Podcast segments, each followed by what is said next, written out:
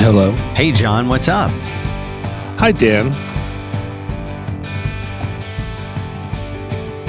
What's going on? What are you oh, doing? I'm just sitting here. I'm looking at a clock that is ticking, but not working, not telling time. The only hand that's moving is the little hand. Okay. The other hands are the same place they were yesterday. Now, usually seems to me the other way around. If if a if one of the elements of a clock is going to break, it's going to be the it's going to be the second hand, Yeah. not the minute hand and the hour hand. So it's it's You'd maybe a first s- for me. You'd think the second hand would go first, yeah, then Right. the hour hand, So- and last would be. I mean, then then the uh, the minute hand, then the hour hand would be the last one to go.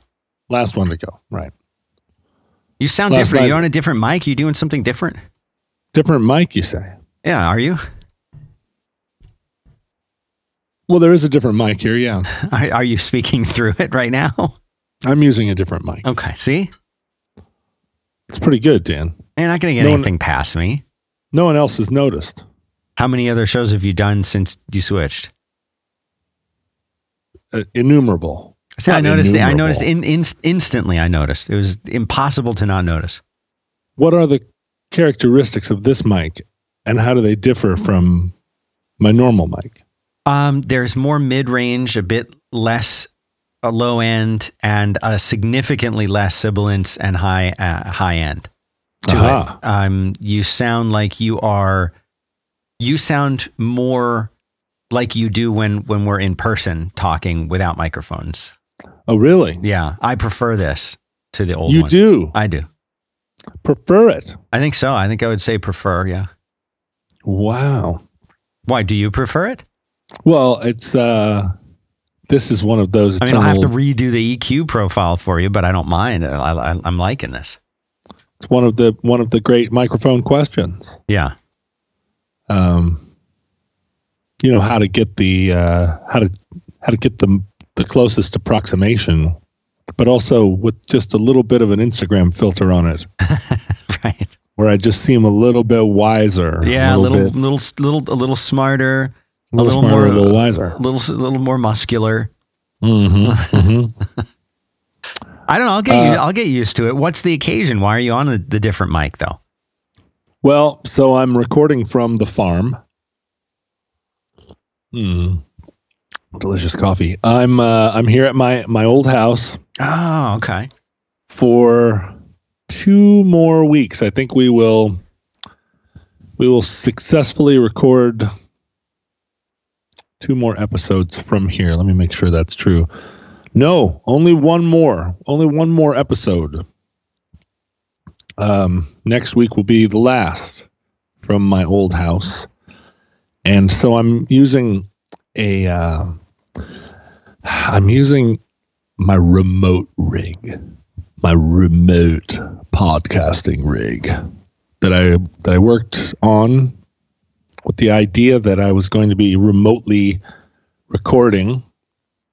Seemed that seems like it's just redundant, but yes, that's why. I wanted something. I wanted something I could put into a briefcase that would enable me to go places like hotel rooms and uh, around the world and have a fairly decent sounding podcast setup. And so I so I I hashed it together. You know, I used to travel with that USB mic, but I didn't it didn't it was not meant for traveling. Let's just, just call a spade a spade. Right. Sure. So I did. I built this little thing. It it it, it folds up and fits into a fits into a, a small bag, the smallest bag, in fact. And now I'm using it to remote broadcast from my own home, which isn't my home anymore. So Well, technically, it's not. That's right. You've you've sold it and moved on. right. So I'm so I'm I'm remote broadcasting from my former home with my remote rig. Remote. Do you have any follow up about the dream house, your dream house that you offered the guy? You told him you wanted to buy it. Any any additional information there about that? The only follow up is just that I am working um, not working. I think I'm successfully uh, moving on. Ah, okay. Now, I should say the Blue Angels have arrived and they will be flying over us during Cool. the show. So, everyone just be prepared. I'm not sure how this new mic profile is going to. uh, Going to pick up and distribute the sound of Blue Angels flying 500 feet over my house, Right. but that's going to happen at some point. So be ready. It will be louder here than it than there. I hope so. but uh i'm trying to i'm trying to not think about the old house but the but the thing is dan i'm not trying. I'm not trying. I'm succeeding. I am it's not even that i'm succeeding. I am simply not dwelling which is a i think a pretty informed choice of words. I'm not dwelling in the uh in the the nostalgia, in the uh, disappointment, in the in what could have been. I'm just looking into the future now. Just looking out. Hashtag future. And trying to imagine a place that's going to come along that's going to that's going to suit me perfectly. And what I've done is uh, just in the last few days dramatically expanded the scope of what I'm prepared to consider. In what way? put- Well, for for most of the past year, I have I've drawn a very small circle around a part of the city and said I want to live within this circle and I don't want to live outside this circle. Mhm. And then within this circle, I have this complicated and detailed and almost impossible series of conditions that I need to meet. And people come to me all the time. You know, my real estate, real estate agent, my family members, Ben Harrison's wife, they're all searching all the time for houses that meet this criteria. But because this circle is so small, it's not like any of these people can find some amazing house that I didn't already see Right. because I'm, I'm looking every day. And so it's funny because there's six or seven people that are always sending me links to things that I that I looked at 18 hours ago, and they're going, "Oh my God, look what this is amazing! Look at this one. Did you see this one?" And none of them are none of them are right. And I know that as as the weeks have turned into months, that I've kind of hardened my position on some of my criteria. But um, but that's just how it is. That's just how it's going to go. And honestly, when I look back, I was much, I was much more um, unyielding early on because I thought that I was going to have my pick of the litter. You're right. Right. Sure. But the last couple of days, I um, uh, this house came into my uh, inbox, I guess, and I don't know how it got there because it's not. It doesn't. It's not within this circle, but some house just some some rogue posting made it through this all the filters that have been set up to keep it out. Wended its way in, and in the middle of the night it arrived, and I looked at it and I said, "Hmm, "That's interesting. How did this even get here?" It's well south of where I was looking, but it was a house on a lake, a lake that I didn't know existed.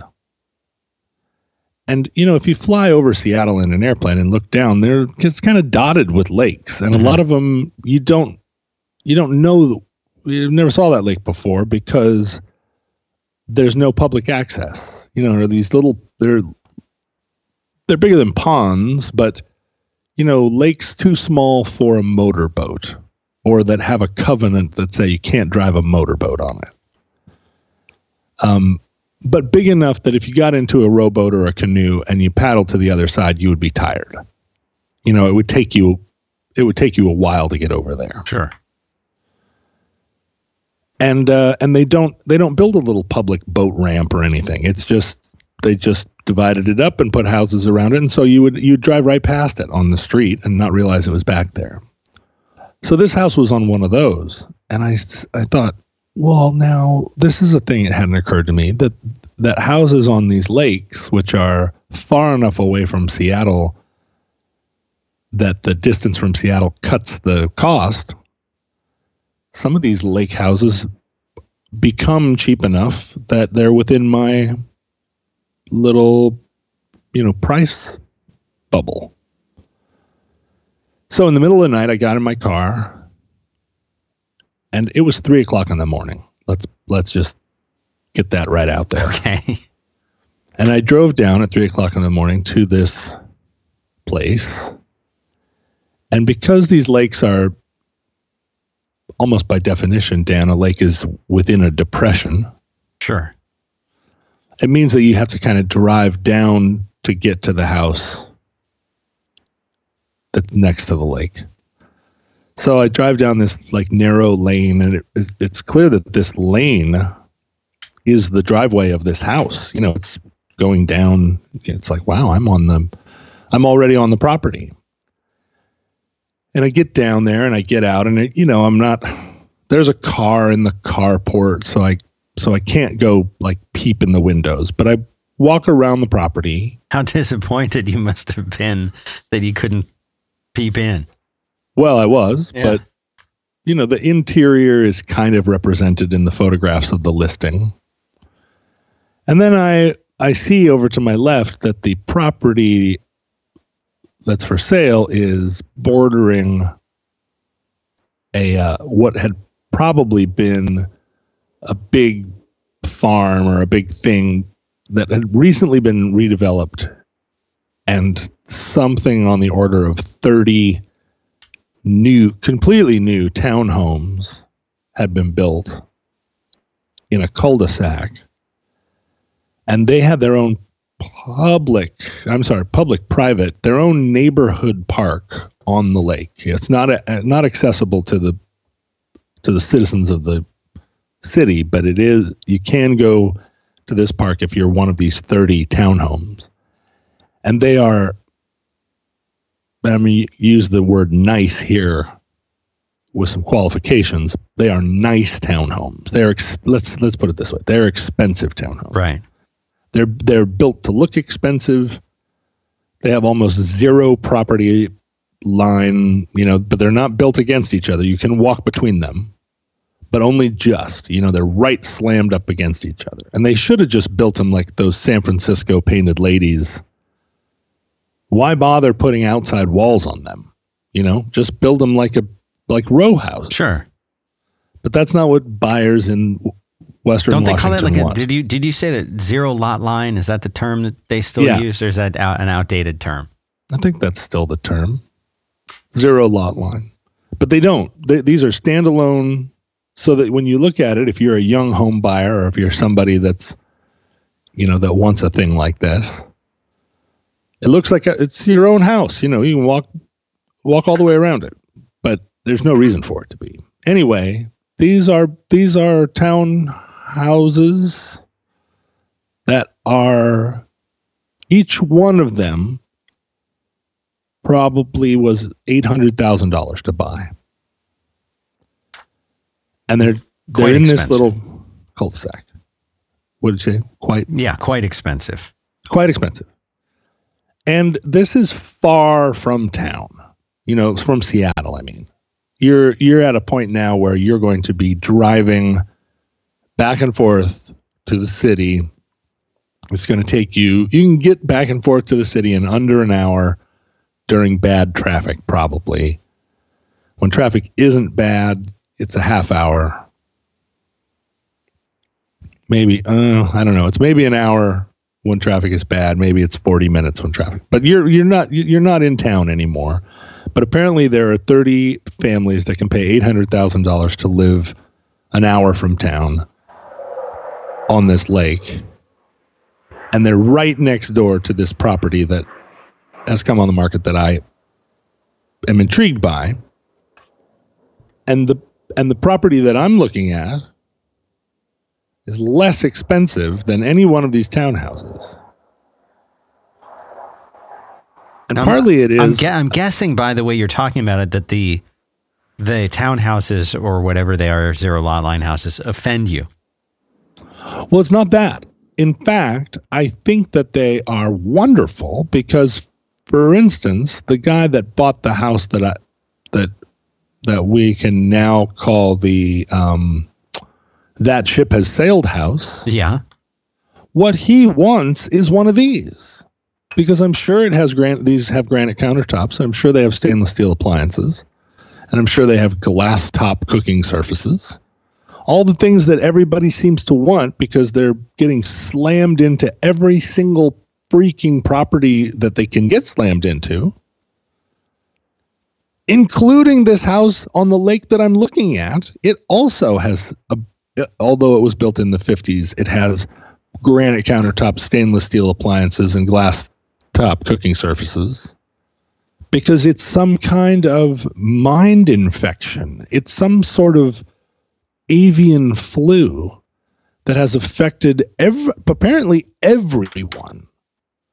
Because as we've discussed on this program, you, if you go to an appliance store, you cannot buy an appliance that isn't stainless steel or black or white. You cannot apparently buy a countertop surface that isn't granite. And unless you're one of the lucky ones that someone has taken the time to, to plumb gas to your kitchen, I, don't, I haven't seen a stove that wasn't glass topped in two years. I don't know what happened, Dan. There are lots of things you can, lots of decorative elements. You could, I could sit and design 40 kitchens for you right now just out of my imaginarium. Why not? Oh, oh, I'm sorry. Also, all the cabinets are made out of uh, quote unquote cherry. Now, none of them are made out of cherry. There aren't as there aren't that many cherry trees in the world, but they're all cherry colored. Oh, you're right. Right. Sure. Cherry, granite, stainless glass. But the thing is that these ones, these townhomes, they were built that way. And I and I believe in them. You know, I look at them. Oh, so what I did was I left the property that I was there to tour and I drove up and around and I went into the cul-de-sac and I drove down, you know, and now I'm slow rolling through this cul-de-sac at 3:30 in the morning. yeah. Checking it, checking it, and you know, and you can tell in the front in the driveway like who's living in these places? Because there's like one of those Tonka truck Toyota uh, SUVs that's got a uh, a rack on the top and one of them's got a kayak on it. And then next to that there's a there's a you know a Prius or a or a Tesla 3, you know, it's like young mom and dad, probably two kids under the age of 7 and they are adventure people they are wearing sport fabrics that wick away sweat. they have hiked up to Tiger Mountain within the last week. You know, they are this is who you want in Seattle. This is where this is where we get our whole identity these people. And they're in there in their brand new construction townhome that has granite countertops. You know, Dan, if they if this if the refrigerators were granite and the cooking surfaces were stainless steel and the countertops were cherry, like I'd be into that. Sure. Flip it around, you know. But these things were built this way, and so the guy that that uh, that owns the that ship has sailed house, who wants to gut its original '50s kitchens and bathrooms and put this stuff in, I think he's a war criminal. because what he wants is one of these, and they're there for him look at this one. It's right here. It's the same, you know, same price. You could get this one instead. You don't have to do anything. It's as they say, turnkey. Anyway, I'm walking around this place, and uh, I walk down to their park, their their private park, and there's a fire pit, and there's um, horseshoe games um, surface, mm-hmm. horseshoe horseshoe pitch. And there's a sandy beach that they've brought in, and there's a a, a boat dock for the neighborhood, and it and it looks like it has some boats that are just for the neighborhood. It's a lovely place if you are a young person with a Tonka truck hmm who, although there's a playground, uh, who has eight hundred thousand dollars and wants to live almost on a lake. Right. The problem is, if you are sitting at the horseshoe pit with a very long stick with a wiener over the fire pit, and your kids are out there, you're all looking directly at the house that somehow came into my radar. The the the, the new house, the, the house I'm there to see. Which is not very private. You, if you were inside the house that I was looking at, I'm not. I don't think the house. It doesn't face it. I think you could be inside the house, and you would just be looking out at your at your bucolic lake. Right. But these neighbors would be right over your shoulder there, and if there was just one guy at that fire pit that had a ha ha ha kind of laugh, Oh yeah, that's it. I that would be and the the thing about it is if you're buying a house on a lake, you there's always a possibility that even across the lake there's going to be a guy with a laugh like that. But there's 20 more chances because all these townhomes are right next to each other that there that there's going to be one right next to you there. Right. Oh, there's those Blue Angels. Love those guys. Come on, bring it down. They're doing their they're doing their um, practice today. Today's practice day. Anyway, what what that caused me to do was zoom out of my little circle, my little search circle, and say, I will look at any property in this much larger circle if it is on one of these small lakes Right. Or rivers because there are a couple of rivers there's lots of streams there's some even some bogs. Well all of a sudden this now i had 10 houses to look at that that i wouldn't have looked at before. And every and and their their primary um the primary argument against them is that they are all of them a lot further away but further away, but they have like a dock that goes out into a lake that you could run out on the dock and jump in the lake. How much is that worth? That seems worth an extra 20 minutes on the road, Well, especially if you do it frequently enough. right? And then in the winter, if you get up in the morning, you put your wool hat on and you get your your cup of coffee and you go out and get in your rowboat and row out into the center of the lake and then just sit there as the mist collects on the water and sip your coffee and think about how fucked up everything is and Uh, then yeah. and then row back in and get to work. Like wow. Some of these lakes might even freeze enough that you could ice skate on them. So so that kind of blew my mind. Like, whoa. What have I been doing? Yeah, you've I've- been you've I- been living your whole life wrong. I've been living it wrong. Hell, Dan, I could switch my search parameters around and just look at townhomes that have that I don't even have to be sad about the cherry kitchen because I can just I can be I can be confident that that is the style that the place was. That's that's it, that's the style that rings out in these buildings. That's how they're tuned. I don't have to walk around them and go, oh God, why is this here? Why did they do this? Why did they think this was good? You know, I learned this. So are you learned- hold on, are you seriously considering one of these now or are you just simply saying something like this would be all right? I'm adding this to the pile of possible things. I see. like I so the real problem then of course is that this other house came up in this search that's up in an area called Issaquah. And the thing about Issaquah is it used to be that you thought of Issaquah as being the last real uh, place that you could turn off to get gas before you went over the mountains. Issaquah used to be nothing. Used to be just some some farmers that got kicked out of everywhere else. Really, right in the shadow of the Cascade Mountains. But then Issaquah, because Issaquah is on the big highway, the uh, Interstate 90, it became a bedroom community, and they started building these enormous. It was Street of Dreams stuff, you know, mega mansions on cul-de-sacs. And Issaquah became this uh, kind of a big suburb where it had, it had never been that before.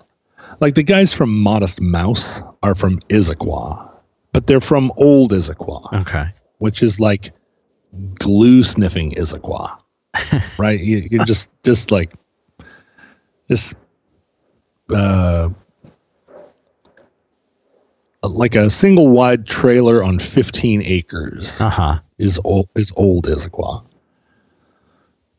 But I would never live in Issaquah.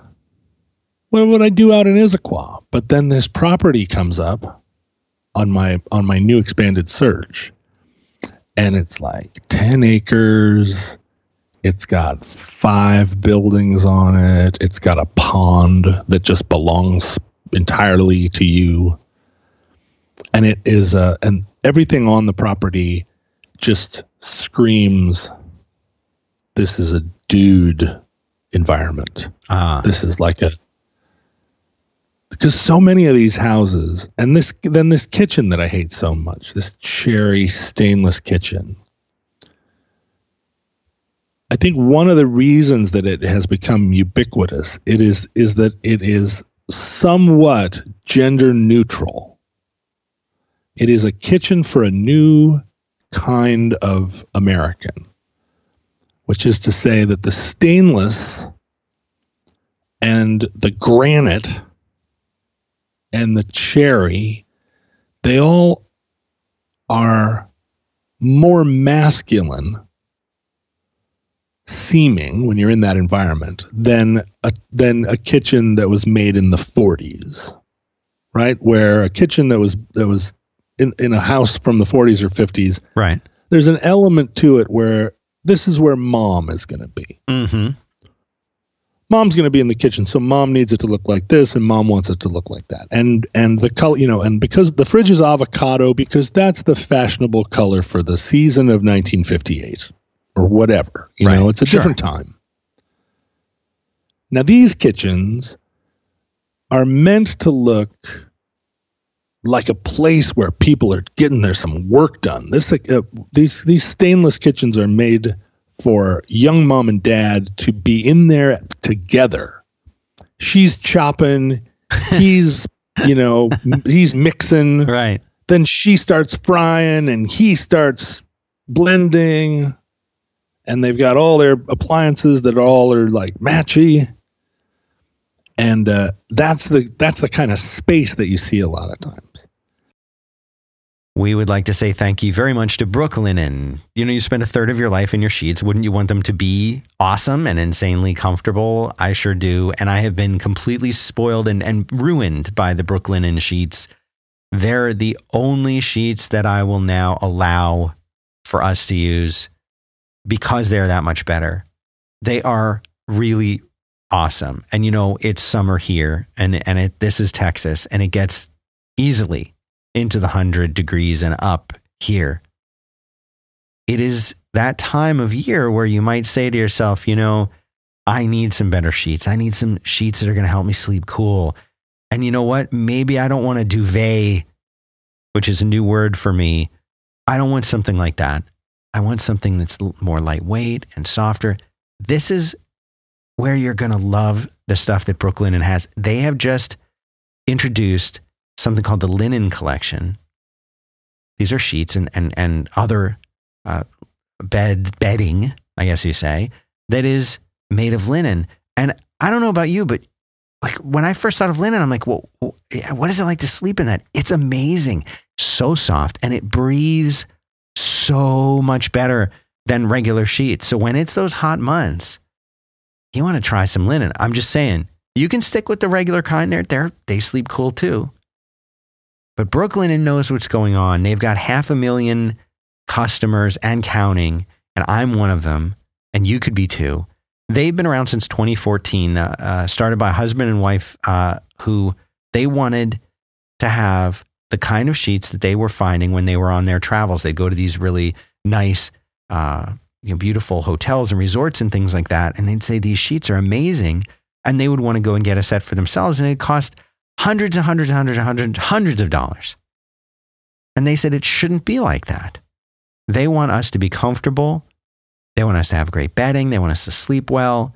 And they found a way to do it. They, of course, they cut out the middleman. You order it right from them. But they're not just sheets. They're also uh, covers, like I was talking about. But they also have robes. They have any, any, think of the stuff that you want to sleep better. They make that. And you need to go and check it out. And don't forget to look at the linen collection. It is amazing. And this is think of it. Think of all the people that need this. Maybe you're on the same old sheets you've been on forever. Time to get new ones. Uh, maybe you're graduating. You could be graduating high school or college, or your, or your kids are, your friends are. This is perfect to send them away with. Newlyweds. If someone gave me this, let me just. I'm going to be honest. If if I was getting married again for the first time, and I was like, okay, somebody's got to get me something really good, and somebody handed me a stack of sheets, I'd be like, what are you giving me sheets for? and they'd listen, trust me, try it. I'd be like, I wanted a remote control car, but instead I got sheets. Fine. I'm going to put the sheets on the bed. And if they're Brooklinen, and I'm going to say, you know what? I'm the luckiest person alive because now I'm starting my new marriage with amazing sheets. Think of the joy that you would experience and that people experience from sheets. You have no idea. Better than a remote control car. They can run with that. And you can get 10% off and free shipping when you use the promo code ROADWORK at brooklinen.com. And let me spell that for you Brook, B R O O K, linen, L I N E N, brooklinen.com. So go there and use the promo code ROADWORK, and you'll get 10% off and free shipping. And then you will sleep better because you'll have amazing sheets. At least that's what happened to me. So thanks very much to Brooklinen for making the show possible. Now, in these in these mid-century houses that I've been touring, a lot of them when you go when you walk in, when you even when you look at them from a distance, you realize that grandma long ago took charge of this situation. And grandpa has the shop and the garage and maybe a corner of the basement, but the rest of the house and property are grandma's universe. And you can just it's it's clear in every choice. You walk into the house and from the curtain rods down, granddad has had zero input. All he's done is say yes, dear, right. to the way this house is kitted out. And for me, I don't want to I want a house that was built for the I want a kitchen that was built for the lady of 1958 because I feel like that's who I am. I am the lady of 1958. I do not want a house where the lady of 1958 is now 80 years old and has been making decorating decisions for the last 55 years. Because I don't think she's made very good decisions, frankly because at some point along the way she decided that she wanted the house to be in a country theme you know like like a that's not that's no longer the she's no longer the chic young housewife of the late 50s she's now a grandma right so a lot of these houses what i'm what i'm trying to say is that a lot of these houses feel like the dad has gone out of them but this house up in Issaquah it feels like dad got divorced a long time ago. Oh, I see. And he moved he built this house and he moved out into this property and he smoked cigars in his underwear. He did whatever he wanted. And no one ever put a flower in there. And it's not to say it, it seems musty, but it is not there's no um, there's no femininity of any kind. And so that intrigued me just because it's so unusual. usually a dad like that ends up living in his car Ah. or he goes to, or he goes to Mexico or something. I- Well, no, what do you, half of them they just marry a new grandma. A, yeah, a, mon- So- just a just a younger a younger grandma. A younger grandma. The house is, you know, the house gets decorated in br- the brass and fern style of the mid 80s right. with a macrame terrarium hanging oh down, Oh my god. I love it. right? She had big glasses and she had puffy sleeves. And dad was like, "Whatever, fine. It's fine." The sheets on the bed went from went from uh, chintz to maroon. But this property out in Issaquah, it's got its own pond. I think it's a stream fed pond, even. I could get into terrible, terrible trouble out there. But it's in Issaquah. And then I, so I, I talked to a real estate agent. I said, send me the seller's disclosure form. And the seller's disclosure form is a little bit terrifying because, you know, a seller's disclosure form is like, have there ever been any tornadoes on the property? Have you ever had an infestation of vampires? And you go down and you check off, no, there have never been any tornadoes or vampires here. But this seller's disclosure form is like, well, maybe there was a vampire here at one point. I can't be sure. And you're like, maybe? maybe there were some wood destroying insects. I'm like, I get it. You've got a pond, but how much wood did they destroy before you got hip to them? You know, these are the questions that a seller's disclosure form can't quite can't can't ask, or you, you can't you can't discern it. So now I'm like, am I the guy that's going to drive up? I'm. This is definitely not a property you go tour at three in the morning. No, no one no one would do that. No. This is a property that you barely go tour at any time of the day because you have to drive. Talk about drive up a lane. You have to drive out to a part of the country where you wouldn't normally. I mean, this is this is single wide on 15 acres, Issaquah. Right. It's nowhere. It's no. You know, they say like, oh, it's it's only five minutes from Front Street, and it's like, yeah, five minutes from Front Street as the crow flies. If the crow is strapped to a rocket, Uh-huh. this is not. This is far enough out that.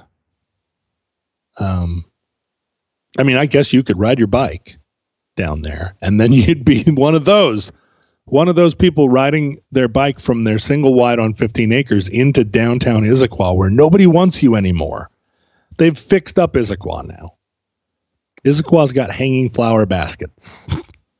Issaquah has places that sell carabiners now.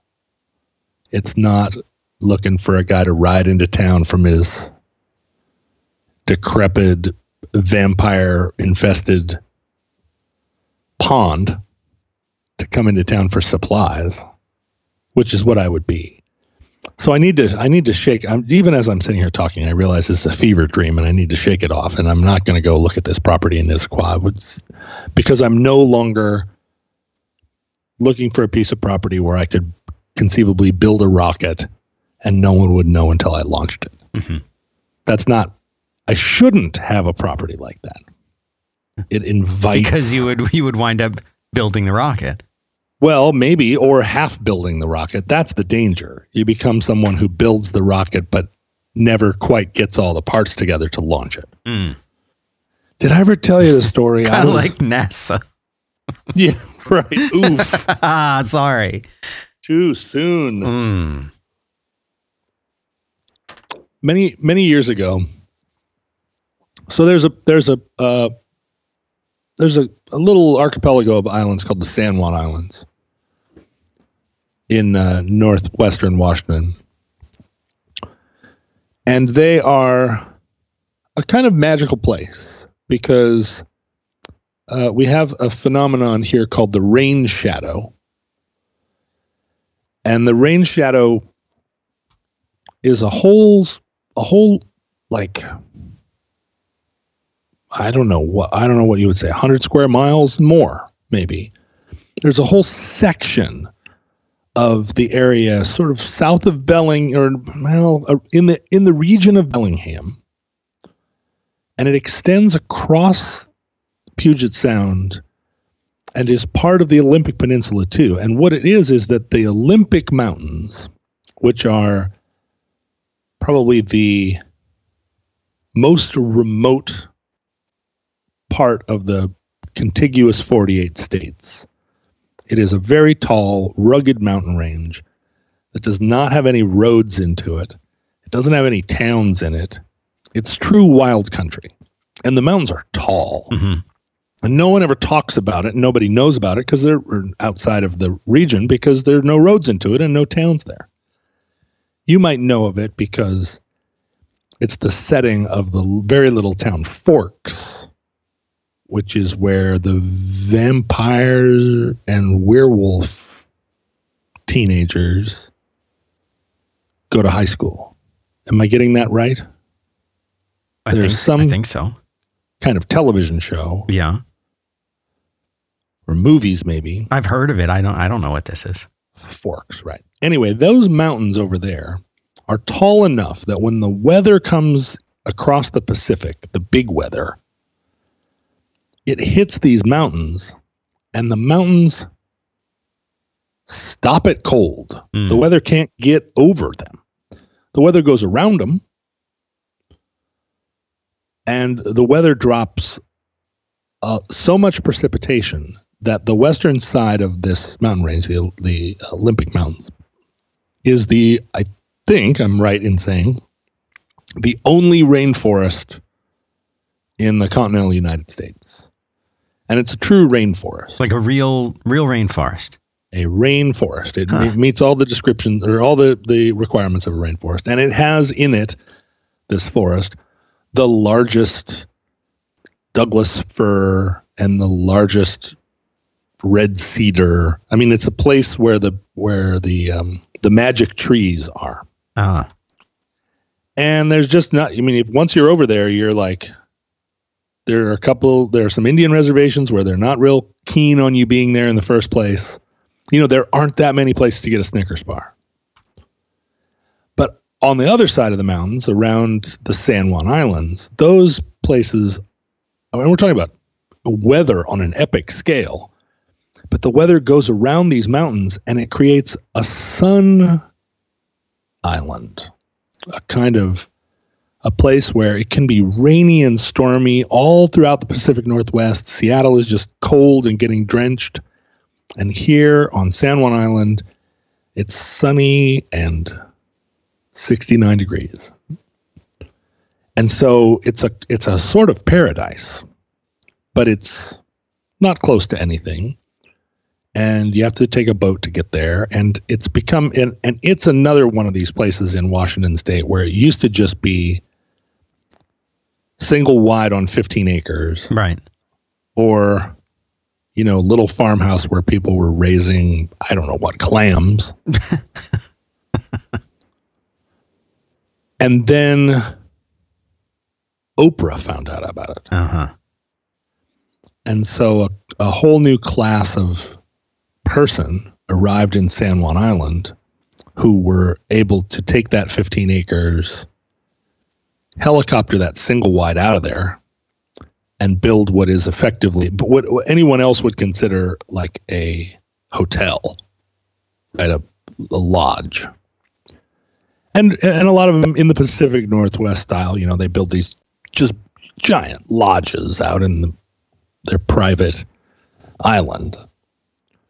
Pretty incredible part of the world honestly well about 10 years ago a man by the name of Joe Brotherton, who is an extremely eclectic local self made lawyer, millionaire, eccentric, Mhm. but not the kind of eccentric that lives out in a in a rainy man house and is trying to build a rocket. Joe Brotherton is the kind of eccentric who has a wonderful wife and a handful of wonderful children who all adore him and they all are in their way eccentric, but not they're not um they're you if you saw if you saw them walking through the university village, you wouldn't think what a weird what a bunch of weirdos. You would think, wow, that's a cool family. But Joe Brotherton, you know, he he does stuff like he decided at one point that he was going to reform the American voting system by um, developing an app where you could vote for president from your from your phone, Mm-hmm. and you know worked on it hard. May still be working on, it, as far as I know. But Joe Brotherton found up on San Juan Island, or not? Was it on San Juan? It was on one of no, it was on Orcas Island, That's a cool name. which is Named which after the, one the, of- the great orca. named after the great orca. The main islands of the San Juan Island archipelago are San Juan Island, which is the biggest one, Orcas Island, which is the second biggest one. Orcas Orcas looks like a like a set of saddlebags. It's really two islands that are connected at the top by an isthmus. There's uh, yeah, there's Lopez, which is the third one, and then there's a bunch of kind of s- smaller, medium, small to medium ones, Shaw and Waldron and and Orcas and San Juan, and I think Lopez you can get to with a with a uh, with a state ferry, and then the other ones either the ferry stops there once in a blue moon, or you have to take a smaller boat or an airplane, and then then there are these other islands that are not considered the San Juans, but they basically are like like Lummi Island, most notably, which is right next to Bellingham. Lummi Island is where my daughter's mother was born and grew up. Mhm. And then there's the the Canadian border goes right through these islands. And uh, and on the other side you've got uh, Vancouver Island, and you've got all these Canadian islands. So it's a it's a super interesting little little world. Anyway, Joe Brotherton found this old weird Cub Scout camp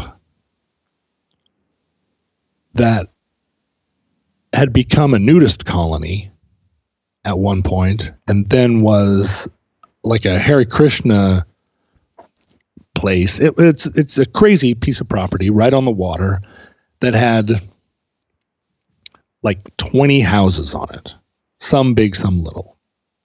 And they were all painted white and they had little Jeep trails between them. And there were some teepees on it and some sort of, uh, there was a hippie spa, a meditation house. Hmm.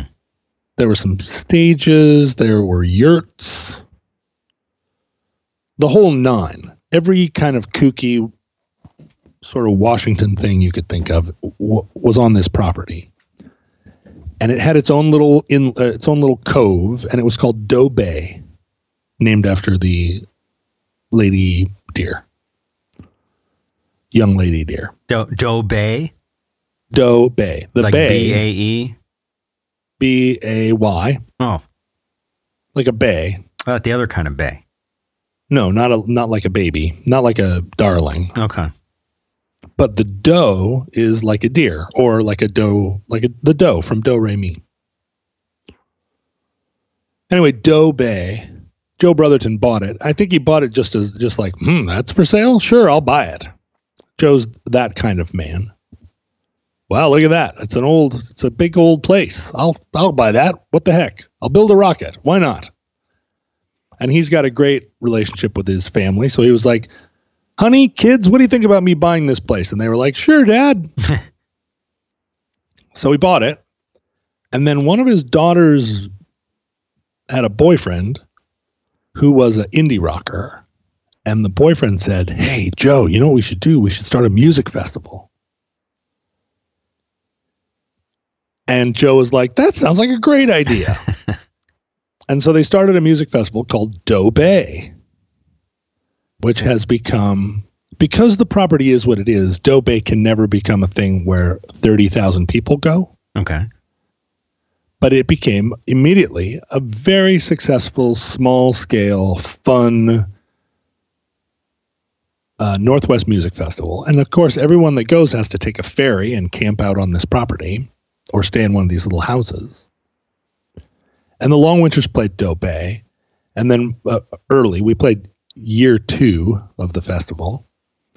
And then for the next five years or whatever, I, I just went. You know, I always, uh, one time I played a show in the forest. One time I, you know, I, I played, I played there a bunch and I love Joe Brotherton. I love his family and the whole thing is great. But all this leading up to one year I was there and Joe said, You got to meet uh, this, you got to meet this guy who lives here on the island. And, um, you know, my, my, uh, my son-in-law here, my, you know, the guy, the indie rock kid, mm-hmm. he's going to drive you up and, and introduce you to this guy because he lives up on the hillside. And I think you'll find him interesting. Um, and so I went up and we we we drove into the forest and then we got out of the car and we started walking into the forest. And then through the trees you start to see um, what appears to be a boat, a, a large boat and it's in the forest. And it's not a boat that you could have towed there. It's a very large boat. And it's Well, how would it have deep, gotten there if it's deep in the forest and it's on and the forest is on the side of a mountain. So you couldn't you couldn't have even there's nothing you could have done to get this boat here. This boat was built here. And um it's spooky walking through the forest and finding this boat. Uh, it's like a three-masted schooner maybe bigger than a schooner. It's like it's like uh, it's like eighty feet long. And so I walk up on this boat, and the you know the uh, my my tour guide is like, right, right. What do you think about that? And I didn't know what to think. Here's this like, here's this is a this is a real head twister, you know, but also yeah. like it's freaky because this is a northwest forest so it, it is a tall tree forest. It's dark in there. There are ferns. It's like and here's this fucking three-masted ship. So we go a little further a little closer to the boat and uh and a woman steps out and says hey what's going on? And she recognizes my my friend who's who's bringing me there, and he introduces me. And she's a woman, you know, sixty, maybe 50, uh, in her late fifties. And my friend says he's here to he's here to see App. He wants to meet App. And she said, "Well, you guys, you know, you guys make yourselves comfortable. I'll go get App." And after a little bit of, stand, of standing there in awe, here comes this little old man. And I mean, he's a little old man. He's 85 years old. How tiny is he? Small. Like super tiny? He is like Hobbit. Was he like bow legged? He, he, was definitely like he's walking with a you know he's walking with the aid of a of a of a stick. Okay but he he's clearly a, a he's a friend to all right? He's like a friend to like a, I don't I don't I'm not sure if a bird landed on his shoulder while he was talking to me but I wouldn't have been surprised. Um but he is a you know he's he is uh he's five feet tall. Okay. And his name is app app app app applegate Now he sounds like Tom awesome. Bombadil, but he's a real person, App Applegate. And App App says, "Let's go take a look at the boat." And he says, "I'm too old now to clamber around the boat, but I'll stand here on the ground while you clamber around the boat. And if you, you know, just pop your head up out of any porthole and ask me anything you want to ask." So I get up on the boat, and the boat has the boat is a crazy place. There's a library worth of books built into shelves that were built into the boat. There's a galley that can um, make food for 20 people.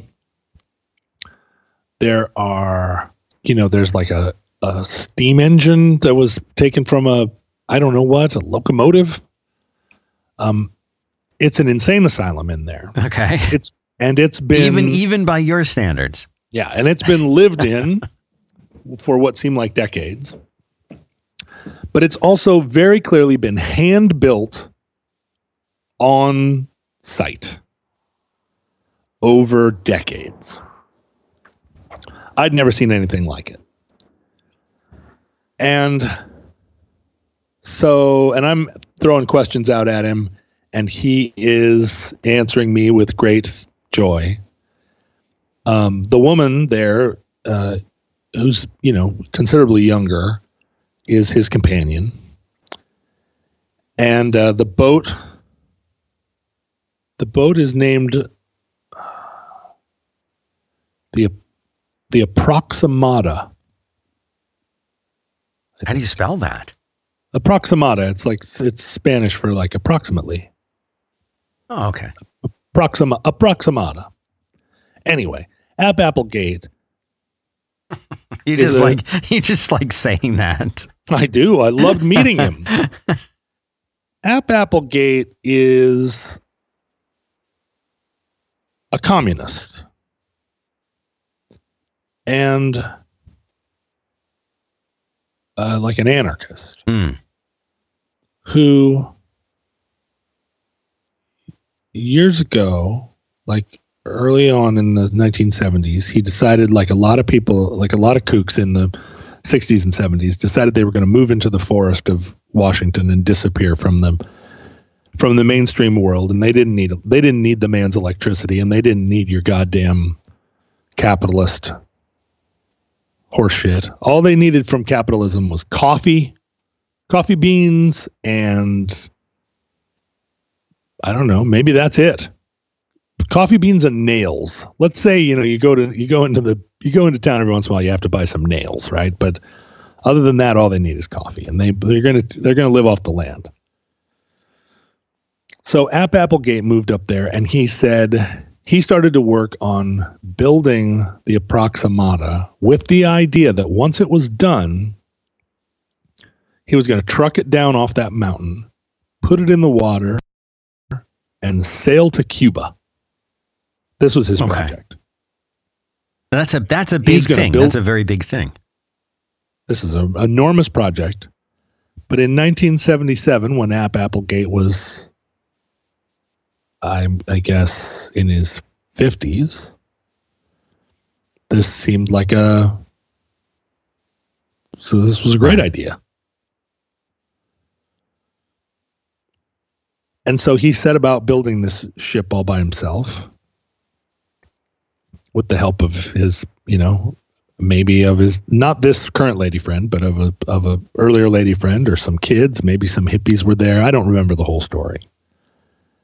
But he worked on this thing and in the in the intervening 40 years the forest grew up around mm-hmm. him and it was it was clear that you weren't going to truck this boat out of there. So then he switched and his new plan was he was going to get he was going to hire one of those big, big, heavy lifting helicopters, and the helicopter was going to come over and lift the boat, take it out over Doe Bay, drop it in the water, and then App Applegate was going to sail the Approximata to Cuba.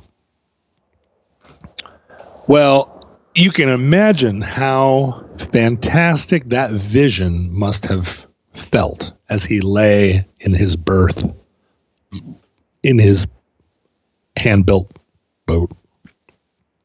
For all lo these many years, he's been picturing this this journey, this helicoptering the boat out of here, finally, after all the work he's put into it, and dropping it in the ocean and sailing to Cuba. And somewhere along the line, I think it started to get into his head that he was becoming an old man. And it was less and less, not likely, but less and less clear how exactly all this was going to go down. Because App Applegate doesn't have a ton of money. Just hiring that helicopter would be very expensive. And also, this boat has never been in the water to introduce it to the water for the first time by dropping it from a helicopter into into Doe Bay would be kind of a sink or swim. yeah, it's, it's a little bit of a risk. right? Like that's a seaworthiness test. And I think the boat is sealed with You like, could you could call it that. How high would it be Yeah. dropping down from? Oh well, I think the helicopter could get the boat fairly close to the water, but it would still have to let it go at some point. And this boat was sealed with with pitch. I mean, it's a it looks like a it's a full on boat, you know. It's a it's not like it doesn't look like he didn't know how to build a boat it looks like he knew how to build a boat. He certainly built one. He is that kind of Mhm. intrepid. Anyway, we get out of the boat and he's like, Why don't you come over to the house? And I'm like, The house? So we walk along this trail and it's a bumpy, rugged, you know, thump a dump trail. And we come to a ravine, a deep ravine. At which point they have a consultation and she says, and uh, again, he's 85, she's not a day over 60. She says, App's tired. He's going to take a nap. Um, we'd like to invite you over, but but not now. You know, come back another time. At which point, App gets into a little um, what? A little bucket. And he's on a zip Mhm. line.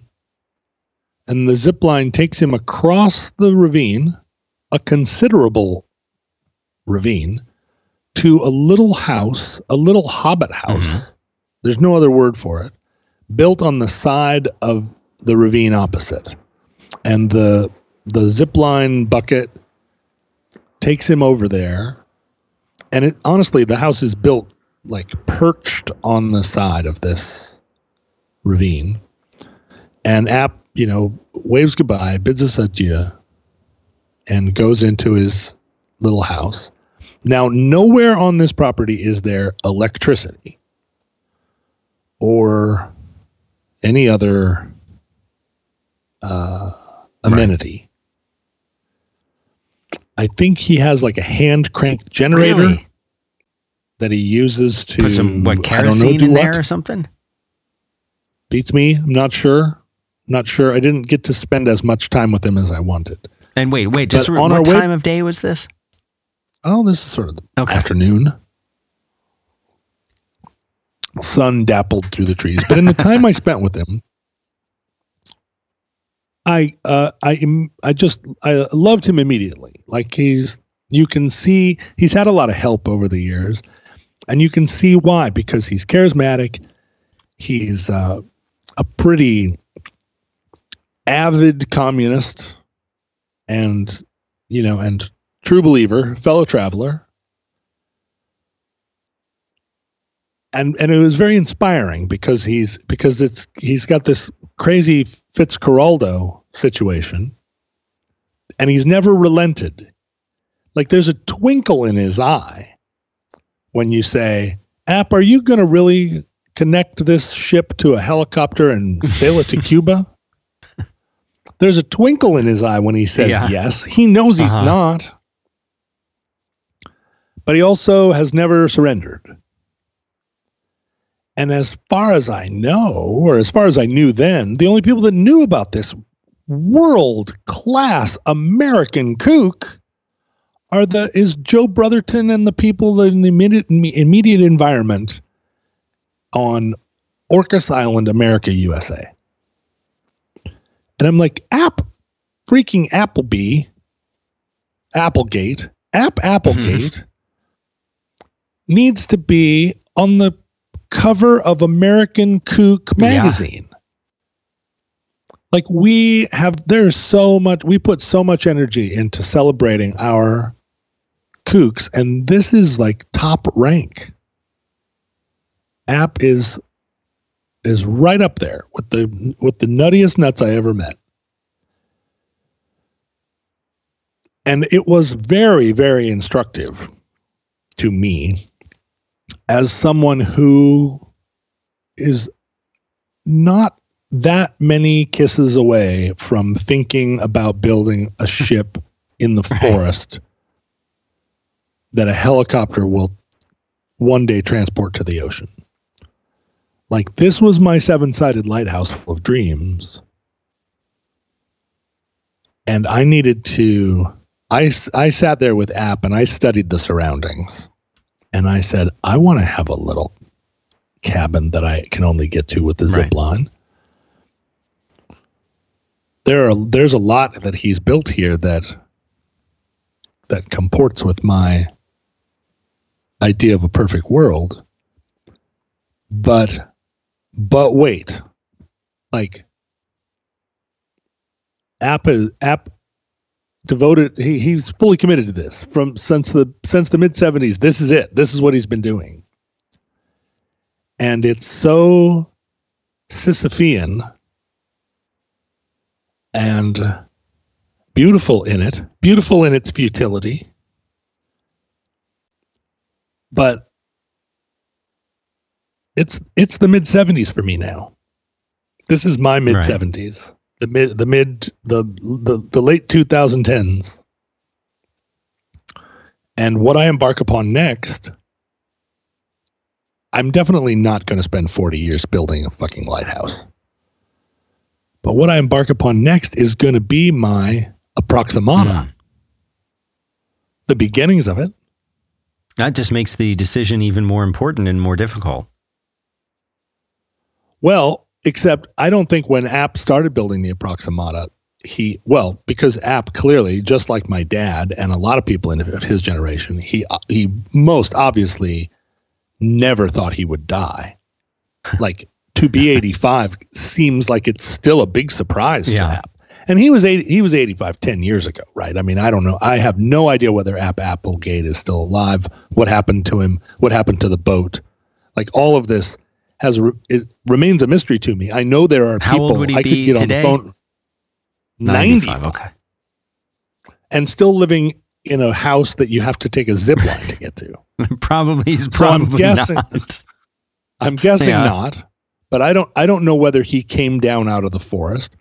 I don't he's a communist, right? So I don't think he's going to sell his mountainside to somebody and take the money and go to Cuba on an Mhm. airplane.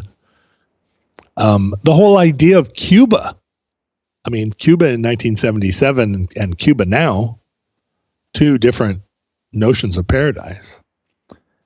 Anyway, I could probably pick up the phone and find out and make one phone call and find out what happened to App Applegate.